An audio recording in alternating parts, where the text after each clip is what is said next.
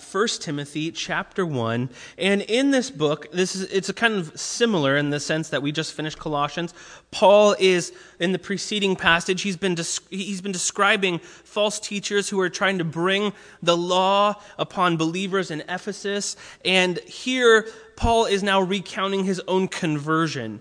And he highlights that it's not through keeping of the law, but through the grace of God.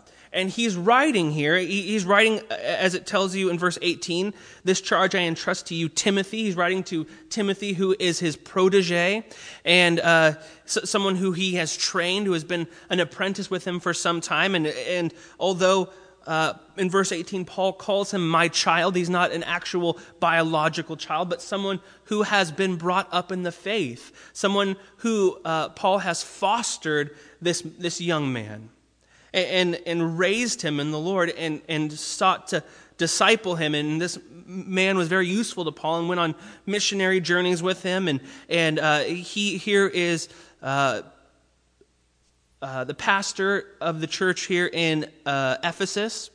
And here, Paul writes to him. Uh, regarding these false teachers and these false teachings that are, that are being brought in, and uh, and what he's doing here, and what I want us to look at, is this is kind of Paul's biography, his testimony. And we've been talking about in the book of Colossians for the last couple weeks, you know, what type of friends that we should have. We've been talking about what type of testimony that, that we should have, the way that we live our life, that it should buy us.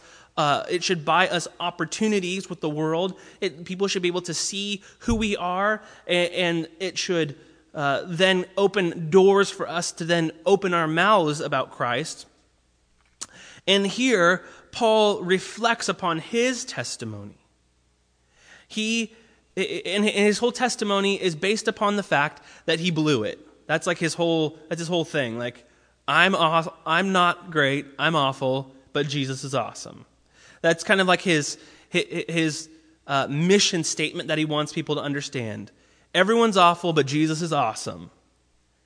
That, that's what he's trying to get across. He wants everybody, more people like us, and we've taken on this mission of Christ uh, that, that Jesus said to go and make disciples of all nations, uh, of all peoples, uh, teaching them and baptizing them in the name of the Father, Son, and Holy Spirit, making these disciples and, and, and not just seeing conversions, but seeing people grow in their relationship with the Lord.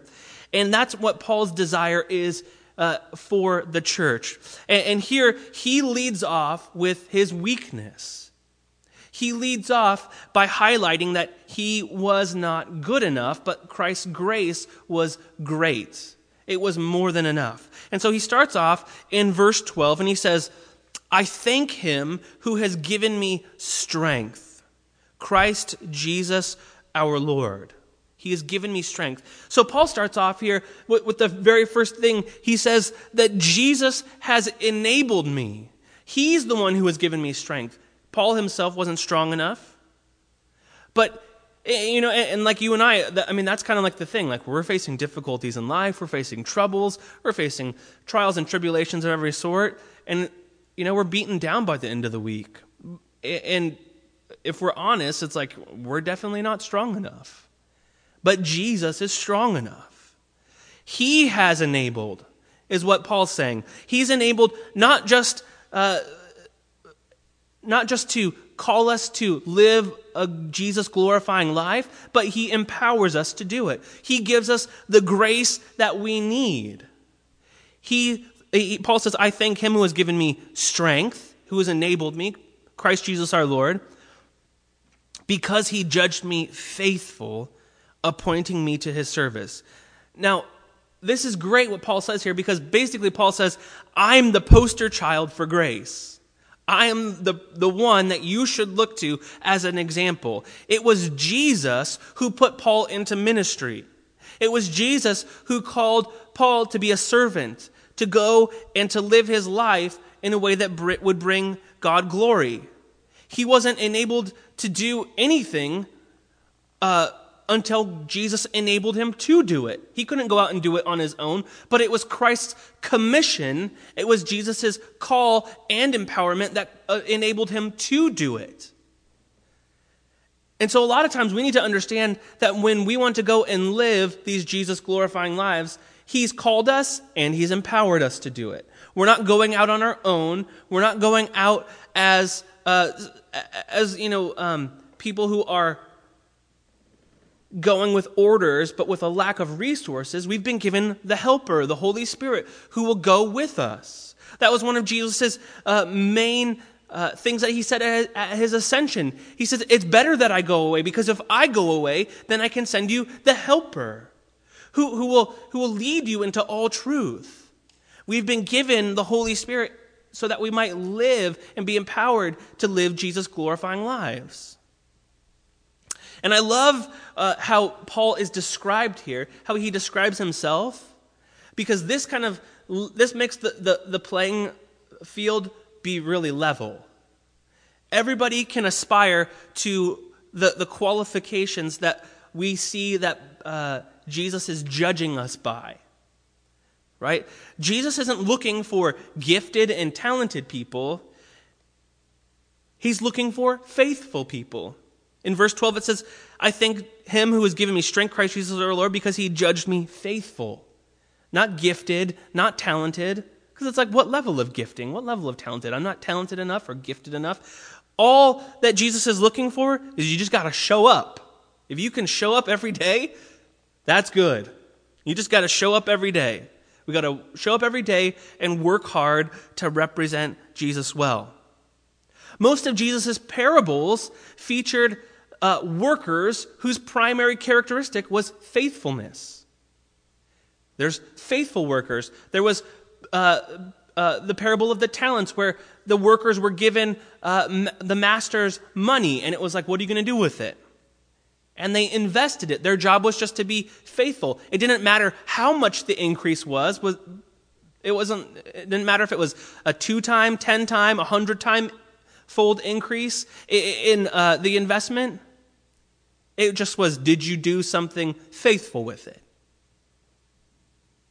The one guy who got yelled at was the guy who just put it in the ground, and then the master says, You could have just put it in the bank, and I could have got even the smallest amount of, uh, uh of uh, interest on that. You could have done like the least amount of work, and you still would have been judged faithful. Jesus also gives another parable where he's talking about these workers who are called into the vineyard, and some are called at the beginning of the day, and some are called, and some are put to work at the end of the day. But at the end of the day, they all receive the same wage. He doesn't care how long you've been working for. He doesn't care how hard you worked. Just did you show up and did you work? That's all you got to do. Jesus is looking for faithfulness. We're also told in the parable there that those servants are told, Well done, good and faithful servant. Not well done, good and talented servant or gifted servant. Are you a faithful servant?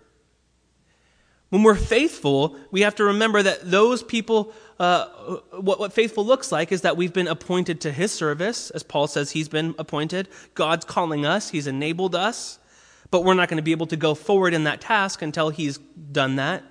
And if you've placed your trust in Jesus for salvation, then you've been called. You've been enabled to, to live for Christ. And so we want to go forward in faithfulness. Show up, work hard, be faithful. And it's important, and the reason here, if you need a reason, because I'm in school, I was always the one like, when are we gonna, ever going to use this? How does this ever even matter? So I'll give, give you the answer. I'll give you the, you know, the junior high, smart, you know, smart kid answer. We must be faithful because as Christians who are made in God's image, we're imaging God, and God is faithful. And so when we display that we are not a faithful people, we're telling the watching world that God is not faithful. God will not keep his commitments. If you say that you are a Christian, you are Christ like, you must then have those same character traits that God has, those attributes. You do what you say. That's why we're told in Scripture, let your yes be yes and your no be no. So it's a greater ramification rather than you just whether you feel like it or not and what you want to do or what you don't want to do, but you're reflecting back on your heavenly Father. You're telling people this is how God's character is. He is faithful. He shows up every day. He works hard every day. So, faithfulness is a key that we want to look for in our service. Verse 13, Paul goes on, he writes, Though formerly I was a blasphemer, persecutor, and insolent opponent, but I received mercy because I had acted ignorantly in unbelief. And the grace of our Lord overflowed for me with faith and love that are in Christ Jesus. So Paul, he humbles himself here. I love this because he, he could have been like the most prideful person. We're told he, he gives a, a self description of his own biography at another place, and he's like, I was the best Jew ever. I was trained in the best schools. You know, according to the law, I was blameless. Nobody could ever point the finger at me and be like, You didn't do a good job. He's like, I was the most faithful. But here he says, he, he owns up and he says, But I blew it. I blew it. He names his sin. And what he's doing is humbling himself so that his pride isn't keeping him from being a useful tool to Jesus. A lot of times that's what happens. Our pride ends up keeping us from being a useful tool in the master's hands. He's trying to use us in a specific way. He's like, you know, you specifically, you're made out to be a hammer or you're a screwdriver, and you're like, I don't want to be that. I want to be like, you know, I want to be like a, a, a, chopping axe. I want to be like a tomahawk. Or I want to be like, you know, like whatever it is. You're like, me as the tool, I'm deciding what I'm going to be. I'm not that. You can't put me on something as so lowly as the plunger. I don't want to be the, the lowly plunger. But our pride keeps us from being a useful tool in the master's hands. So we want to place ourselves in a position where, like Paul, we're able to name our sin and say what God has saved us from without glorifying that sin. Right? So when you're communicating your testimony, you're talking about what God has saved you from, but it's not like, oh, you know, you're not trying to tell the world's best testimony of like how crazy and, you know, gnarly your testimony is. It isn't like you're like, um, you know, behind the music, VH1 behind the music of like, how, how gnarly your history was, and you're trying to like embellish it and paint this crazy picture, and people are like, you know, having to see all this. But what you're trying to do is paint a picture of, I was lost and now I'm found. There was a deep darkness and Jesus saved me. I've been rescued. I've been changed. I've been transformed by the blood of the Lamb. And so Paul, he names his sin here. He, he, he puts it into three categories for us. He calls himself a blasphemer. It means he spoke evil of Jesus and he caused others to blaspheme. A persecutor. He tried to destroy the church. In Acts 8, chapter, uh, chapter 8, verse 3, it tells us that uh, Saul, who is the same person, Paul, was ravaging the church. That's a description, right? ravaging the church and entering house after house, he dragged off men and women and committed them to prison. It was uh, Paul, who was then named Saul, who stood at the execution of Stephen. He was holding uh, the coats there as they were uh, killing Stephen, who was testifying of, uh, to the gospel. He was, he was proclaiming Christ. Paul was gnarly. He was involved in some bad stuff. And then it goes on, and he says, thirdly, he was an insolent opponent. It, meant, it means that he found satisfaction in the insult and humiliation of others. Now, the way that Paul structures this, he puts this together where he's a blasphemer, a persecutor, and then an insolent opponent. He puts those three together in an increasing level of intensity, going from least to worst. A blasphemer is kind of bad in that sense. And then a persecutor, there's some physical violence now happening. And then an insolent opponent is not just uh, an objective execution of the law, but rather he's taking pleasure in it. He's, he's enjoying this. He's enjoying humiliating and shaming others. And then he goes on to say, but he received mercy because he acted ignorantly in unbelief. Now, Paul was convinced that what he did, these things he was doing for God. He wasn't doing these things out of defiance to God. He thought that he was on the right track. Like he's defending uh, the Hebrew scriptures, he is defending everything that he grew up in. And so he received mercy because he wasn't just this uh, opponent who is knowingly and purposefully attacking, but he had this great passion, and the Lord rechannels it for the gospel. And so after naming his sin, he paints this picture God is good, and Paul's a terrible wreck. But he says in verse 13, he's a blasphemer, a persecutor, an insolent uh, opponent. But in verse 14, he says, Look how good God is. This is, this is the way that our actions in our, or the, the way that we should paint the picture in our testimony. In verse 14, he says, And the grace of our Lord overflowed for me with the faith and love that are in Christ Jesus. It's a great description. The grace of our Lord overflowed for me. The grace of our Lord was exceedingly abundant. There is so much that it covered, it washed over all of my sin. He, he tells us. Paul's sin was great. Our sin is great, but the grace of God is greater still. Romans 5, verse 20 says, Now the law came in to increase the trespass.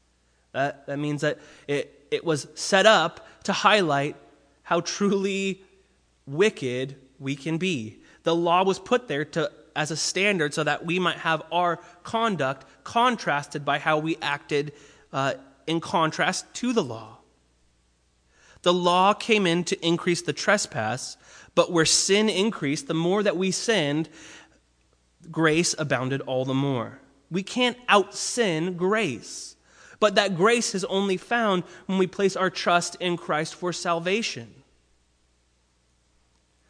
So Paul reiterates here I'm bad news, I'm awful, I've had a terrible history, but God is good. We have to recognize our sin. And, and it's important that we do that so that way we become a useful tool. We're told in 1 John that if we have no sin, if we think we have no sin, we're full of pride. 1 John 1 8 tells us if we say we have no sin, we deceive ourselves, and the truth is not in us. So, because we've sinned, Paul now gives us Christ's mission. Sin problem, now here's the mission of Christ. Look at verse 15. The saying is trustworthy and deserving of full acceptance that Christ Jesus came into the world to save sinners, of whom I am the foremost. So here, he's telling Timothy, here's some sound doctrine. Here's uh, the, the, what you need to know. The church is supposed to be about Jesus and helping know, helping people know Jesus as Savior, as Redeemer. So he says, here it is in a nutshell. Christ Jesus came into the world to save sinners. First part, boom. Christ Jesus came into the world to save sinners.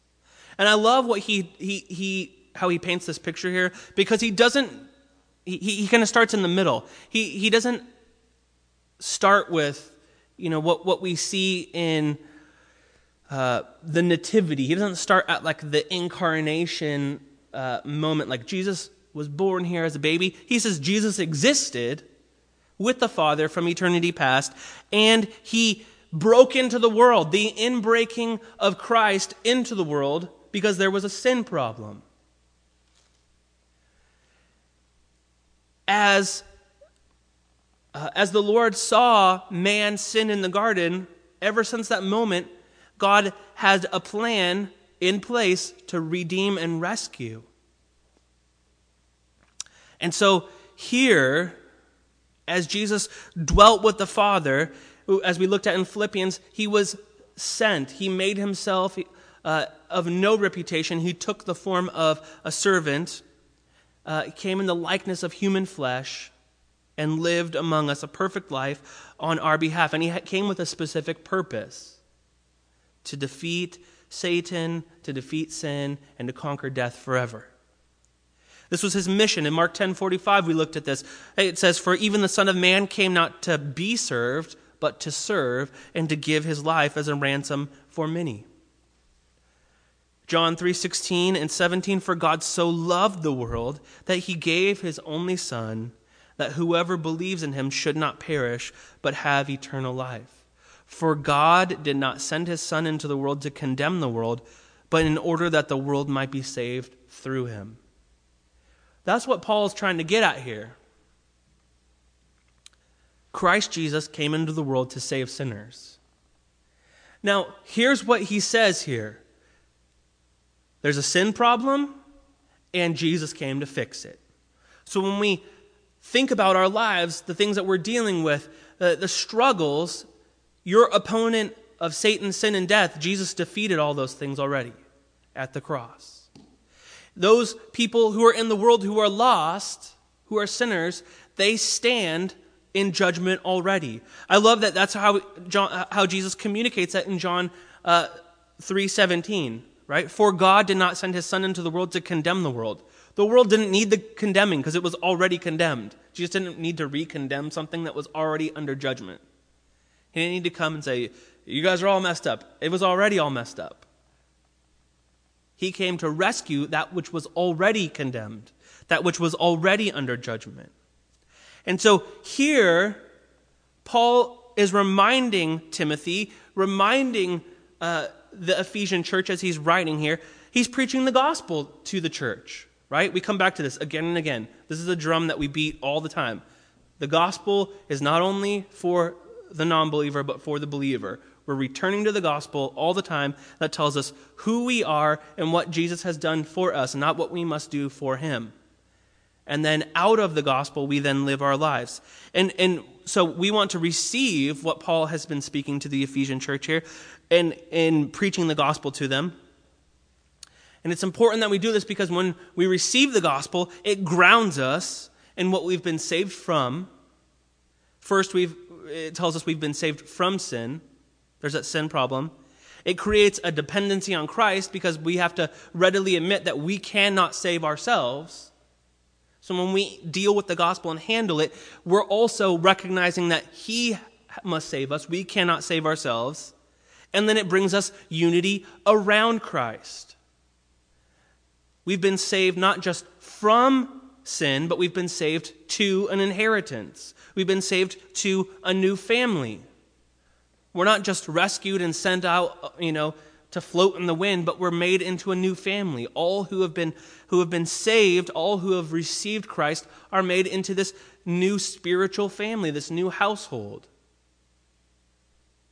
So it brings us unity. It binds us all together through Jesus. So Paul at the end of verse 15, he goes on after uh, saying Christ's mission, he then kind of gives himself another little shout out.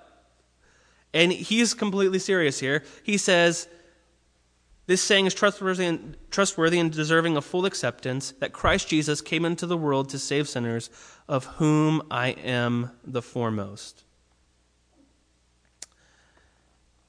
Paul names himself as the worst of all sinners, which like totally doesn't make sense to you and I because we're like, homie wrote like, you know, more books of the New Testament than anybody else. So you're pretty much pretty awesome. you know, like he planted all the churches that, uh, you know, tons of churches in that area, and we're here today because like he was faithful. In 1 Corinthians 15, he describes himself as the least of the, of the apostles. And then he says that he is unworthy to be called an apostle, even though Jesus called him to be an apostle. And he says the reason is because he persecuted the church of God. He's like, I don't get it. I'm being made a leader, but I shouldn't be made a leader because I was trying to destroy the thing that I'm being made a leader of. It's, it's radical how grace works. Jesus takes broken, messed up people and turns them into radical tools for his glory. Paul says that he's the worst of the worst, the chief of sinners. He identifies with his sin, and he knew that through God's grace and mercy that he could be enabled through the Holy Spirit to do these things, to, to do the things that God has called him to do. And then in verse 16, he goes on, he says, But I received mercy for this reason, that in me, as the foremost, Jesus Christ might display his perfect patience as an example to those who were to believe in him for eternal life. So, because Paul was the chief of sinners, he was the greatest of them all, he is being made an example, a pattern of grace that would be poured out on all believers in the future. The Jews could look at Paul and they could say, if this guy was the best Jew, he was like our shining star. He was the superstar. He was the most highly educated. He was blameless according to the law. If he could get in, and he was the greatest opposer of this, then anybody could get in. If Paul could get in, anybody could get in. He's an example of the patience and compassion and long suffering, the grace of God. He's an example. When we think about an example, what the word that he's actually is being used here is a pattern. It's a cutout for others to view, right? It's if if you've ever had to uh, do let's be real, not many people here are doing sewing, so like let's use a different example. But if you if you had a pattern, you would have uh, that would be able to be duplicated. In, in, our day and age, I kind of think look at this through the view or a pattern or example of uh, things like uh, recipe websites, right? You get the you get a recipe and you go and you're like, okay, I'm gonna I'm gonna be adventurous.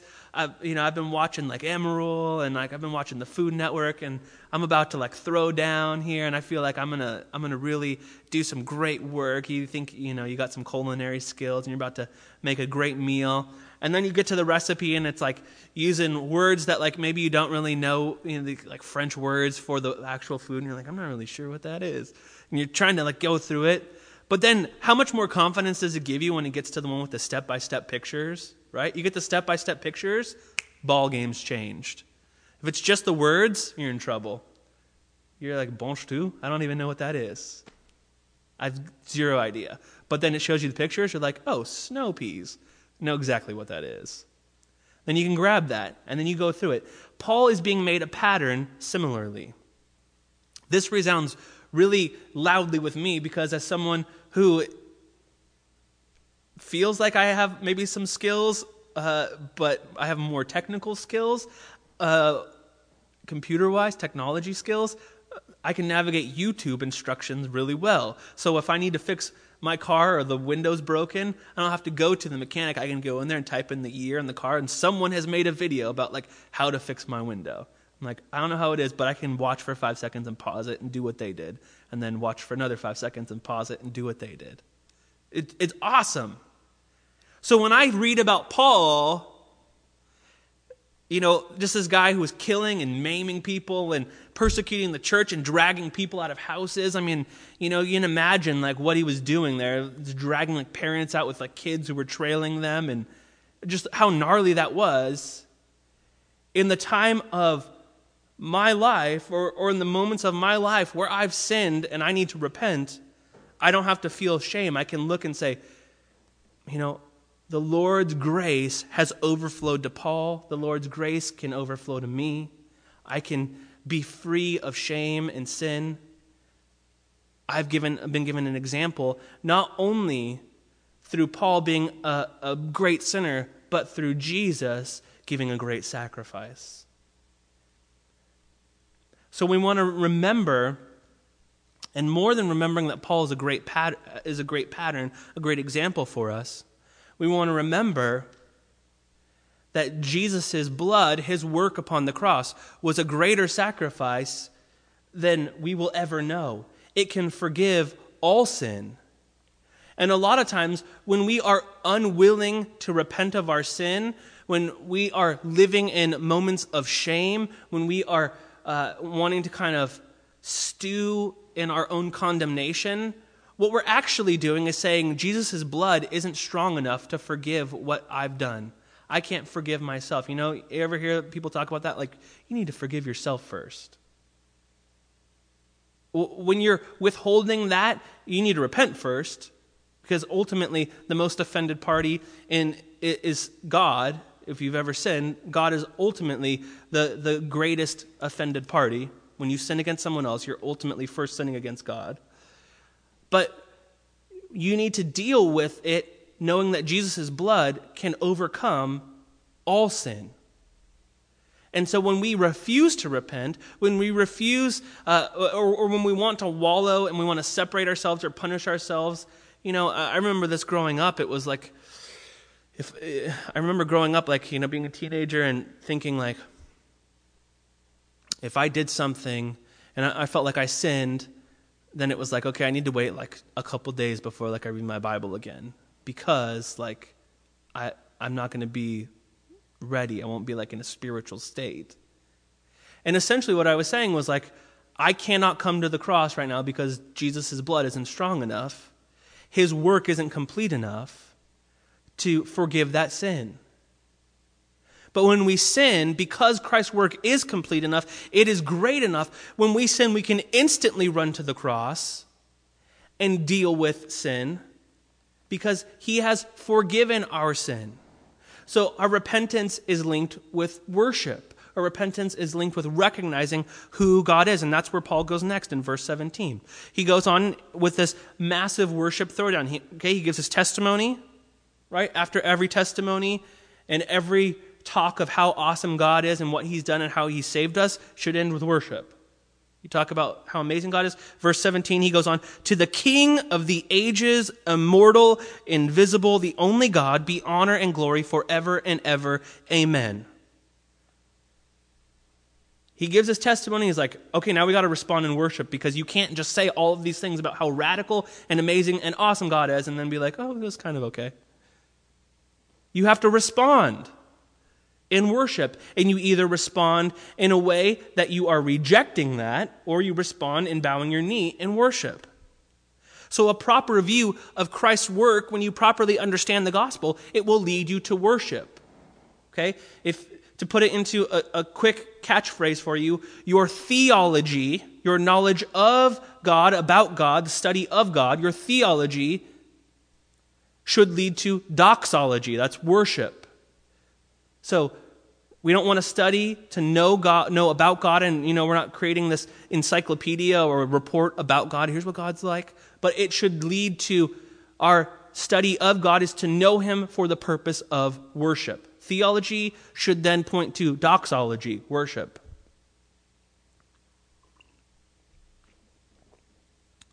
Now, after going on on this testimony, he comes back to the matter at hand, defeating the false teachers. They're false, and he, and he wants to point out there's a true and there's a false. That's just how it is. Okay? There's an absolute.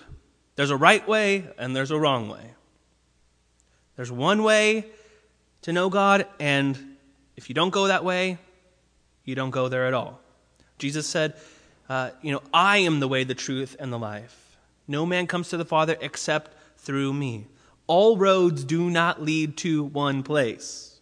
Okay, we need to understand this. If I wanted to go to San Francisco, I I don't take the 80 and tell a friend, you know, who's down in Southern California, you take the 15 and we'll both end up there. They need very specific instructions to get to that one place. If they take the 15, they're going to end up in Canada. That's way different than San Francisco.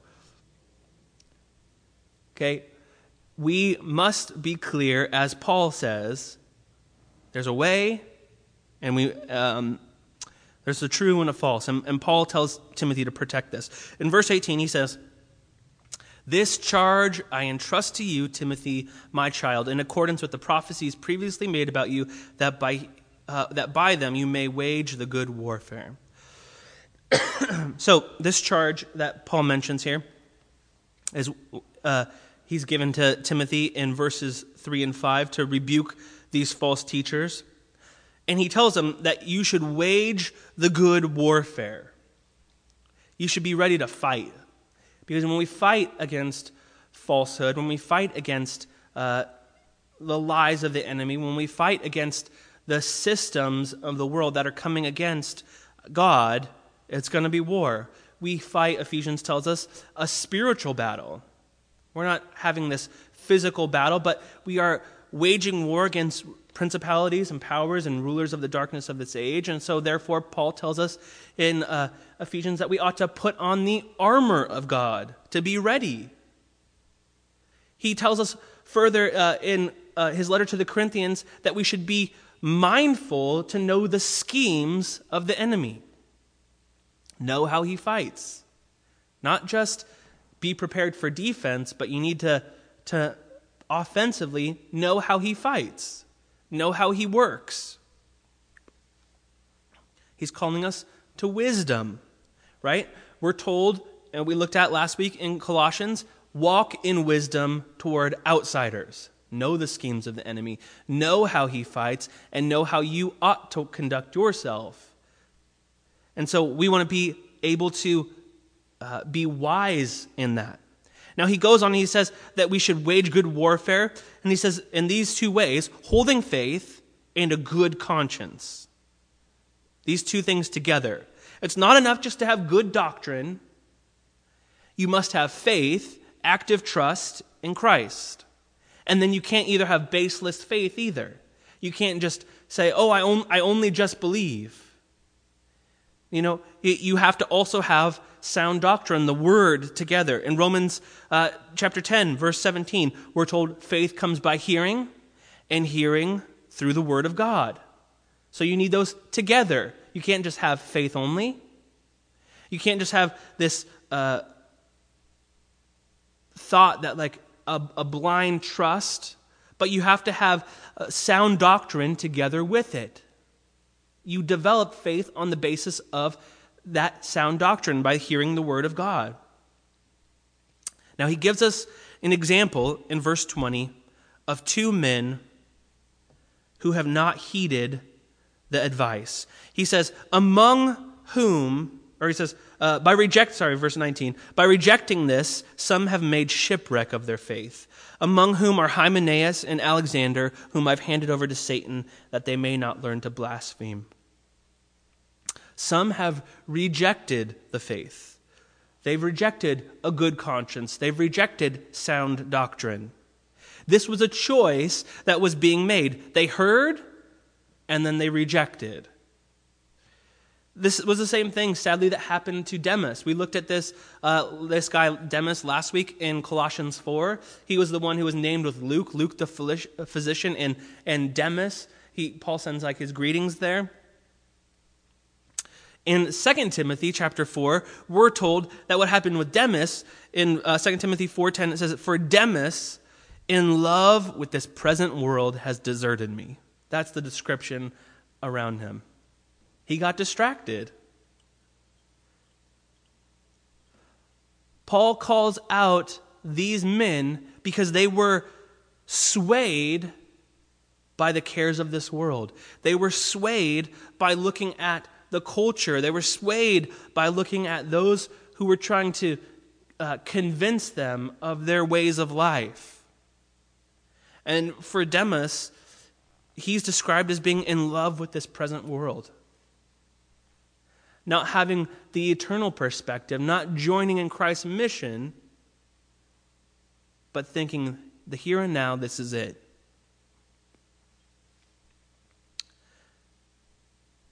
So Paul says, for these guys, we've got to, you know, basically he says, what we're going to do is we're going to we're going to put them out of the church, and what he's essentially doing is exercising church discipline.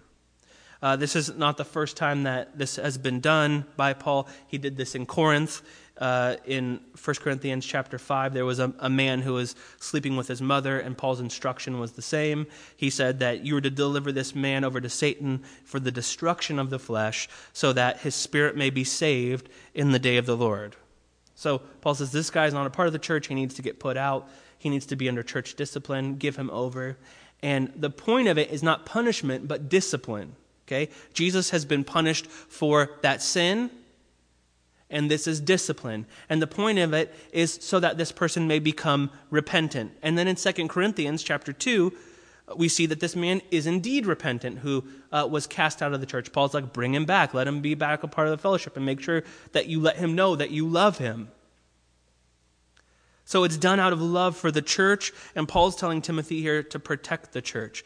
And the goal of this uh, correction is family discipline, protecting the name of the family, right? That's uh, that characters or those attributes that this man was uh, displaying uh, in the church of Corinth.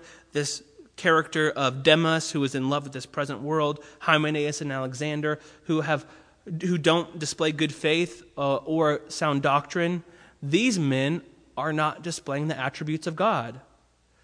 So, what Paul says is like, until you're ready to represent God's name, then you should not be a part of God's family. You should be outside of the church.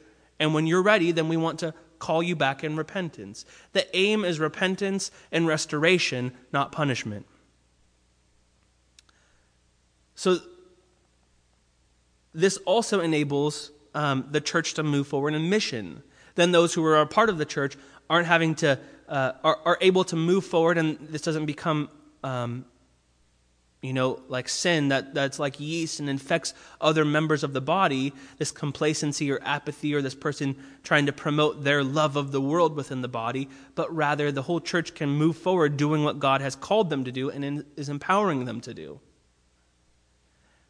So everyone moving forward on mission together. This is what uh, Paul's message is consistently the heart of the heart of his message there is verse uh, verse 16 well verse 15 and 16 first his saying is trustworthy and deserving of full acceptance that christ jesus came into the world to save sinners of whom i am foremost. Uh, but i receive mercy for this reason that in me as the foremost jesus christ might display his perfect patience as an example to those who are to believe in him for eternal life. Paul's message in, in Colossians at the end there and here is the same. Jesus wants to know people. We want people to meet Jesus as being a part of his church. As he saved us, we want more people to know and enjoy Jesus. And Paul gives us kind of this little sketch, this outline of how we ought to help people know Jesus through our testimony, through the way that we live our life, through the way that we conduct ourselves as a church family. All of these things are designed to help more people meet Jesus. And that's really what it comes down to. We want more people to meet Jesus.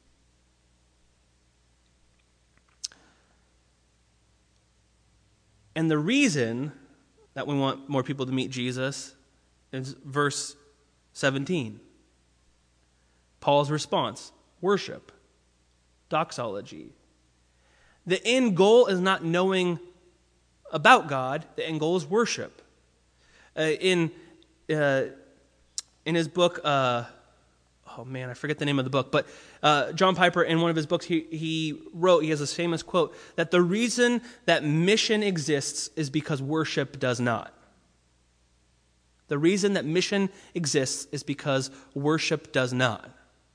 That's the reason that it's, you know, when we get to heaven, what, when, when we see, when we see uh, the pictures that are painted in the book of Revelation, when we see uh, the descriptions of, uh, of these heavenly scenes where we're with Jesus, nobody is evangelizing, but there's lots of worship. Worship will end, I mean, mission will end, this evangelism will end, but, but worship will continue. That's the end goal. That's where we're, we're ending up. As people who are saved by God, we're saved from our sin for God, for His glory, to know Him and enjoy Him forever. And so, with Paul, let's join together uh, in what he says here in verse 17, responding in worship. And, and let's pray together, and we'll take a moment uh, as a church to respond and worship together this morning uh, in, in, our usual couple ways. And so let's pray, and uh, we'll hop into it together. Lord, we're, we're thankful for um, Christ's work at the cross. Lord, we're thankful that you have paid the price for our sins. Lord, every sin that is, in our view, great or small, Lord, you have defeated um, the grave. Lord, we do not have to pay that, uh, that price because you have already paid for our sin. Lord, in this morning, we want to recognize that our sin, no matter how great or small, ultimately is us falling short of your glory. Lord, you, we're, told in the book of Romans, all have sinned and fallen short of the glory of God. Lord, even those small sins are us falling short of your glory. And so, Lord, we want to recognize that those smallest things, Lord, those are things that you had to shed your blood for. Whether our sin be large or small, whether our sin, Lord, be uh, due to our own self condemnation, our own self pity, Lord, whether it would be due to our blasphemy, as Paul was a blasphemer, whether it would be due to our persecuting others, whether it would be um, a matter of injuring or bullying, Lord, uh, whatever it would be, Lord, there's many ways in which we've fallen short. Lord, many of us in, in the area of just being self righteous Pharisees, Lord, thinking that we are good enough and that we've hardly done anything wrong and we're not really that bad. Even that, Lord, is an offense to you as we've sought to live apart from you. And so, Lord, this morning we want to come in all humility and repentance, Lord, straight to the cross, remembering what you have done and how you have saved us. Lord, we want to turn, Lord, that recognition uh, of what you've done into submission, Lord, allegiance, and a response of thanksgiving and praise. And so, Lord, may you turn our hearts and our minds now to worship you in spirit and in truth. Lord, may Jesus be exalted as we lift our hearts and our hands to you, Lord, as we sing, um, Lord, with all that we have. Lord, may you be glorified in your church this morning. We love you. Amen.